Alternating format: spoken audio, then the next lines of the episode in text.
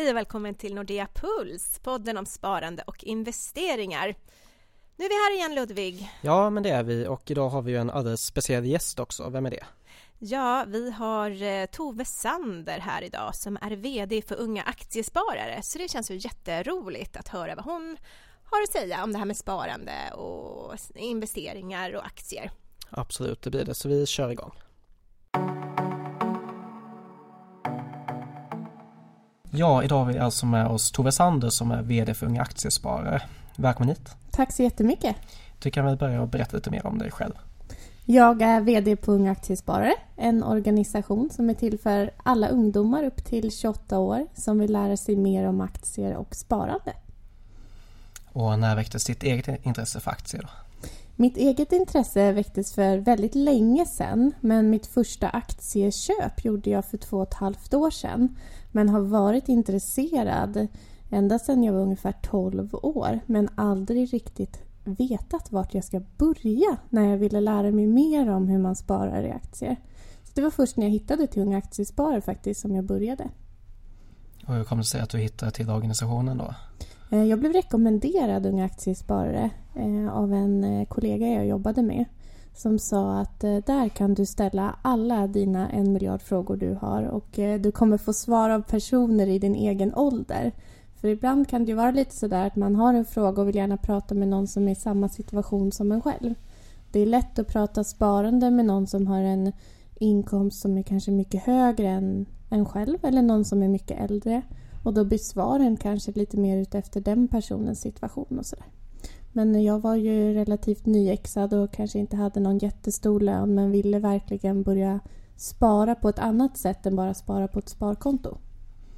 Jag tänker om, eh, om det är så att man sitter hemma och vill komma igång med sitt aktiesparande. Vad har du för tips till någon som vill göra det?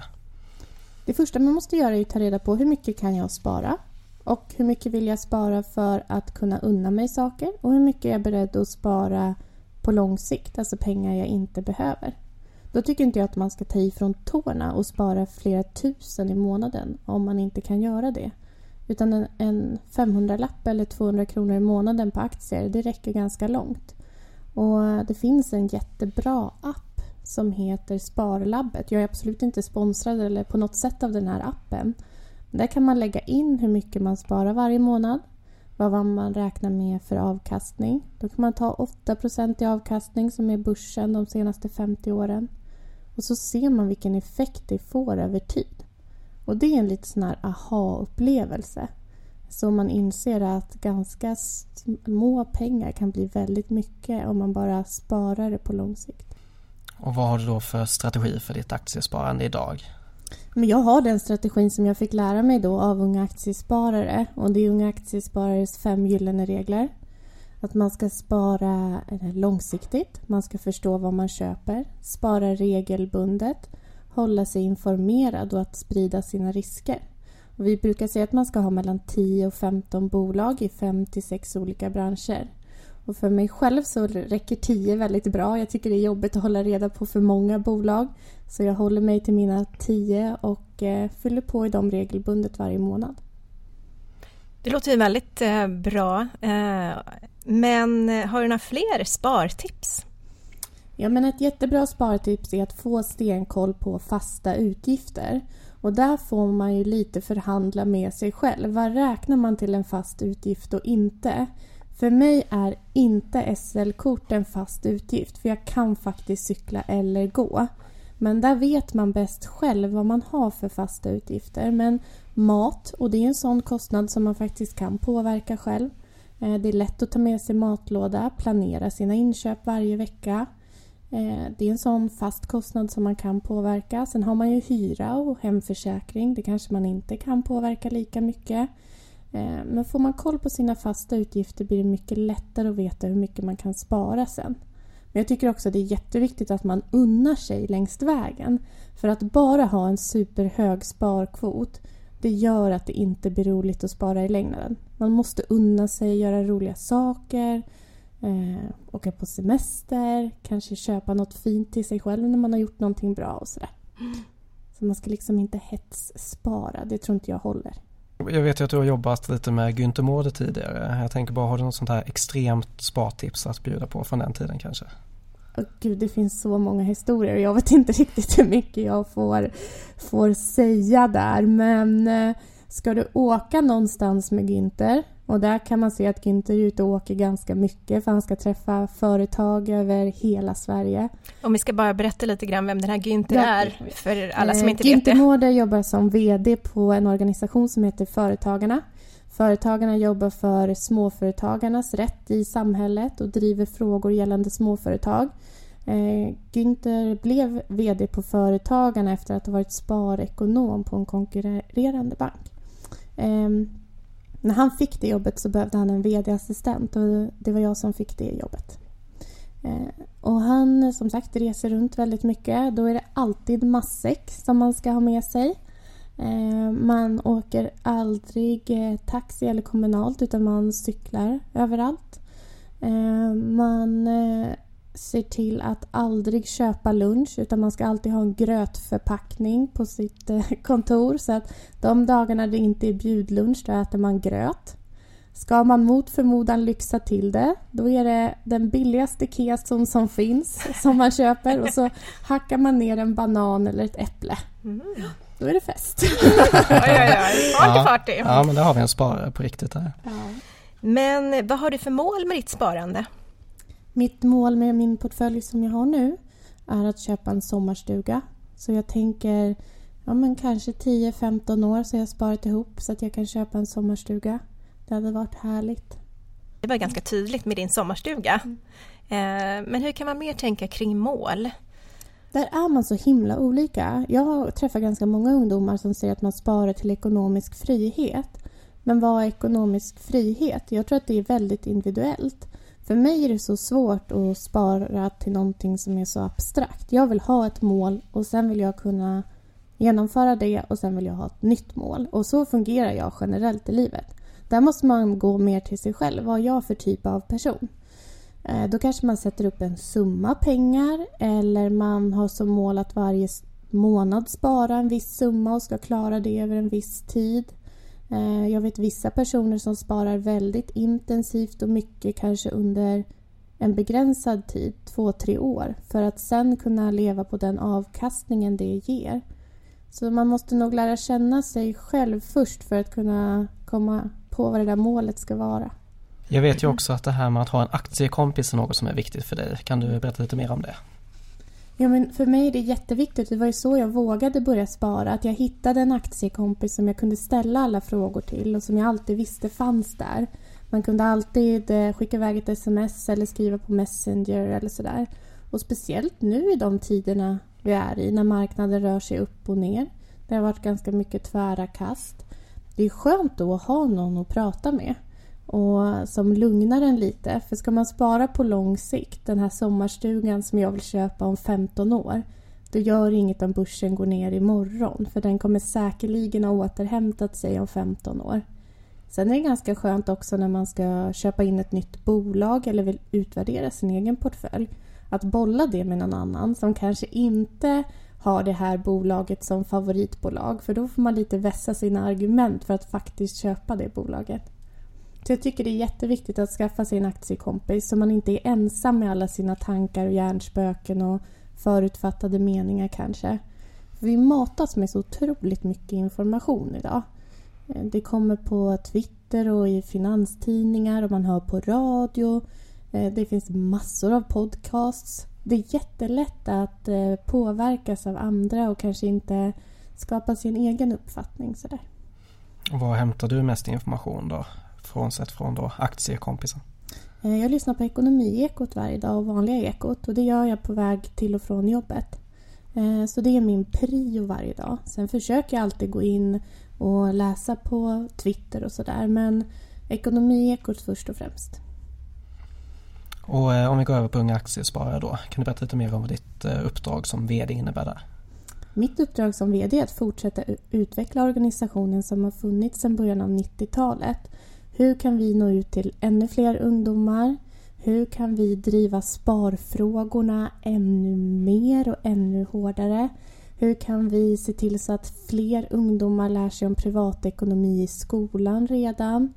Eh, hur kan vi göra vårt erbjudande hos unga aktiesparare intressant för en stor målgrupp? Det är mitt största uppdrag. Eh, kan du berätta lite om eh, Tove på tronen? Det var ju ganska så här stort när du, ja, inför att du skulle bli VD. Det är hela anledningen till att jag faktiskt blev VD på Unga Aktiesparare. Eh, Filip meddelade att han skulle avgå eh, och min tanke var inte alls att söka hans tjänst utan jag blev jätteledsen och tänkte att då ska jag också sluta. Men eh, sen kom den här hashtaggen och det var Lundaluppen som är en ganska känd Twitterprofil som satte igång det där. Att om Filip nu ska sluta så hashtag Tove på tronen och sen var det jättemånga som hängde på det där. Och då började mina tankar sätta igång och så sökte jag den tjänsten och så fick jag den. Så nu är jag VD på Unga Aktiesparare. Kul! Mm. Det är sjukt hur man kan påverkas av så här Twitter. Ja, men gud. Mm. Verkligen. Men du har ju också sagt att Unga Aktiesparare ska bli ett mer jämställt förbund. Mm. Hur menar du då? Det är jätteviktigt att vi redan från början, alltså vi ungdomar, eh, är med och påverkar. Och jag ser lite som vårt uppdrag på Unga Aktiesparare att utbilda framtidens finansbransch. Om vi tittar på hur branschen ser ut idag. Eh, nämn tio kvinnliga kända investerare. Jättesvårt att komma på. Eh, där kan vi vara med och påverka och se till så att det i framtiden faktiskt finns fler tjejer på finansmarknaden och inom de yrkena och faktiskt på börsen också. För det är väldigt ojämställt som det ser ut idag och så har det varit från början.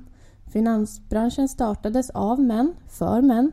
Man har sett till så att det är mycket svåra ord och konstiga termer och komplicerade grafer. Och eh, meningen har nog aldrig varit att exkludera men det har nog blivit följden. Så därför tror jag vi måste göra det till ett... Eh, vi måste nog se till så att vi har ett bättre tilltal som också attraherar kvinnor. Men eh, hur kan man mer göra då för att få in fler eh, tjejer som blir intresserade? Vi jobbar jättemycket med att lyfta kvinnliga profiler som gör bra saker.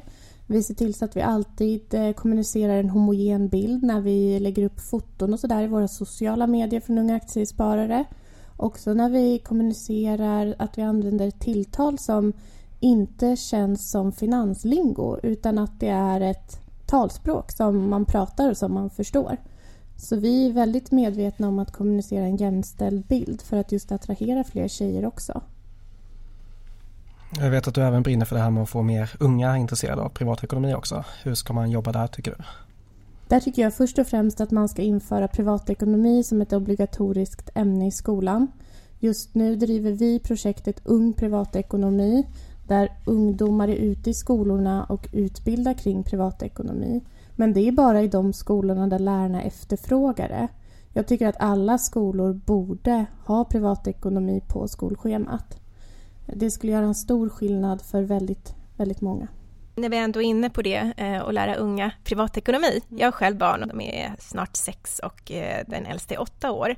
Men vad har du för tips till, eh, till mig som förälder? När kan man börja prata med barn om ekonomi? Jag tycker man kan börja med det ganska tidigt och där tror jag det är viktigt för barnen att få lära sig värdet av att spara. Och man kan göra det där på ett roligt sätt, någonting som barnet verkligen vill ha. Hur länge behöver jag spara min veckopeng för att ha råd med det? Det är kanske tre veckor. Tre veckor för ett barn är jättelång tid. Men om du gör det här uppdraget hemma så kan du få en lite extra peng så att man lär sig värdet av att tjäna pengar. Eh, och om mamma eller pappa är skyldig pengar så, få, så ökar det i värde om man inte betalar ut det direkt, räntan. Man kan göra såna där lite roliga knep med barnen som faktiskt främjar sparande. Det låter bra. Jag ska hem och testa. Ja, det får vi göra. Eh, ett annat sätt som eh, där du har försökt att få fler människor, eller i alla fall nå ut lite bredare, är ju genom konceptet Tanke med Tove. Kan du berätta mer om det? Ja men precis. Det här var alla de hundra frågor jag ställde till min aktiekompis. Till slut var det en annan eh, kollega vi hade som sa Tove kan inte du bara börja göra film av alla dina frågor du har? Så vi tog upp mobiltelefonen och började bara filma de frågorna som jag hade. Så såg vi till att svaren inte blev för komplicerade eller för långa och invecklade så filmerna är bara en minut. Och så gör vi några sådana filmer i månaden på bara frågor gällande sparande och aktier. Jag brukar kolla på dem där. Ja, vad roligt. Jättebra. Mm. Och eh, medlemsantalet för unga aktiesparare har ju stigit ganska mycket de senaste åren. Vad, vad tror du det beror på? Jag tror att det beror på att vi har ett ökat intresse för privatekonomi i Sverige. Jag tror vi ser en liten privatekonomisk revolution faktiskt. Och det är ju 90-talisterna och de här millennialsen, eller vad man kallar dem, som nu kommer in och börjar tjäna pengar.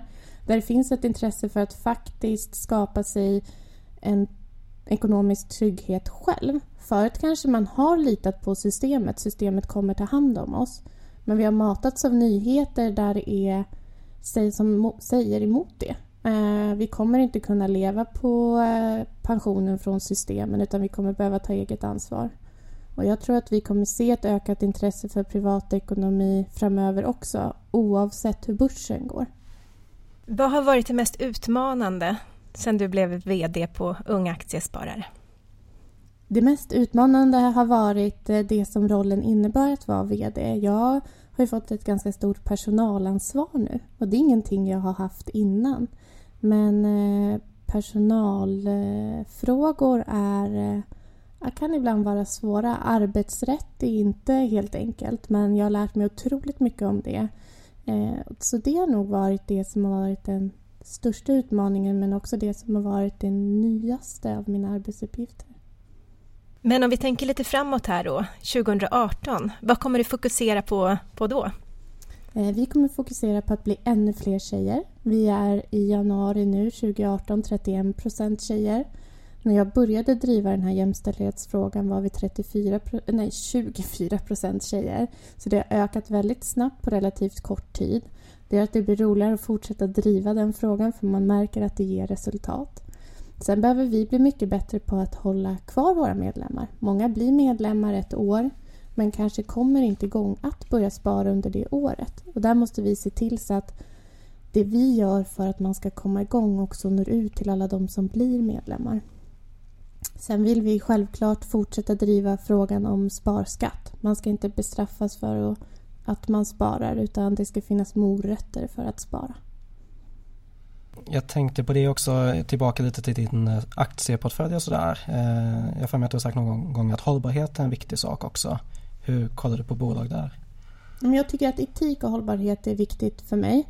Och det är också återigen att man ska gå tillbaka till sig själv. Jag tycker det är häftigt att man kan påverka med sina sparpengar. Genom att äga de här bolagen som jag tycker gör bra saker och jobbar för en bättre värld eh, så är ju jag med och påverkar. Och där får man ju också gå till sig själv. Vad tycker man är viktigt? Jag har jättesvårt för att spara i bolag som kanske till exempel driver vapenindustri eller eh, knark eller sådana saker som jag inte tycker är bra. Jag skulle aldrig spara i sånt. Eh, så det tycker jag är jättehäftigt att man kan påverka med sitt sparande. Och hur tänker du mer då? Jag tänker delar du upp ditt sparande på olika delar och sådär? Jag har ju väldigt uppdelat men det är så som jag fungerar som person. Jag har eh, ett sparande som är till sommarstugan. Jag har ett sparande som är på ett vanligt sparkonto. Det är till semestrar och som jag sa innan om man vill unna sig något får man ta från det kontot. Sen har jag ett eh, tredje sparkonto som jag säger är mitt pensionssparande. Men det skulle också kunna vara så att jag känner att den portföljen jag har som är till sommarstugan den kanske kommer gå så bra framöver att jag inte behöver mina pensionspengar. Då har jag sparat i en kapitalförsäkring så den skulle jag kunna skriva över på framtida barn eller sådär och ha förmånstagare. Men det, det vet man ju inte förrän kanske om 10-20 år hur det blir. Jag tänkte att vi ska ta och eh, sammanfatta detta avsnittet. Eh, vad skulle du säga är de tre viktigaste sakerna att ta med sig? Det viktigaste om man vill börja spara det är att skaffa sig en aktiekompis, någon att prata med, någon att bolla med. Att hitta sitt mål med sparandet och att spara på ett hållbart sätt. Alltså se till att spara så att du kan göra det över tid och inte bara en quick fix de här kommande tre månaderna. Utan du ska kunna ha ett sparande som du kan ha på tio års sikt. Jätteviktigt. Det låter som en jättebra sammanfattning. Tack för att du kom hit idag Tove. Mm, tack för att jag fick komma. Ja men det var intressant att höra mer från Tove Sander. Eh, nästa vecka kommer ju Jan Balmesson hit och ska prata om sin bok eh, Gör ditt barn rikt som han har skrivit med Charlie Söderberg. Vad tror vi om det, Erika? Det låter ju väldigt intressant. Den här titeln är ju väldigt eh, eh spännande. Absolut. Och ni kan ju alltid kontakta oss. Det gör ni ju via vår e-mailadress nordeapuls.nordea.se eller så kan ni gå till vårt frågeformulär som finns på investor.nordea.se. Och ja, vi har väl inte så mycket mer att säga än vad då Erika? Ja, vi säger väl eh, tack för att ni lyssnade och eh, vi hörs nästa vecka.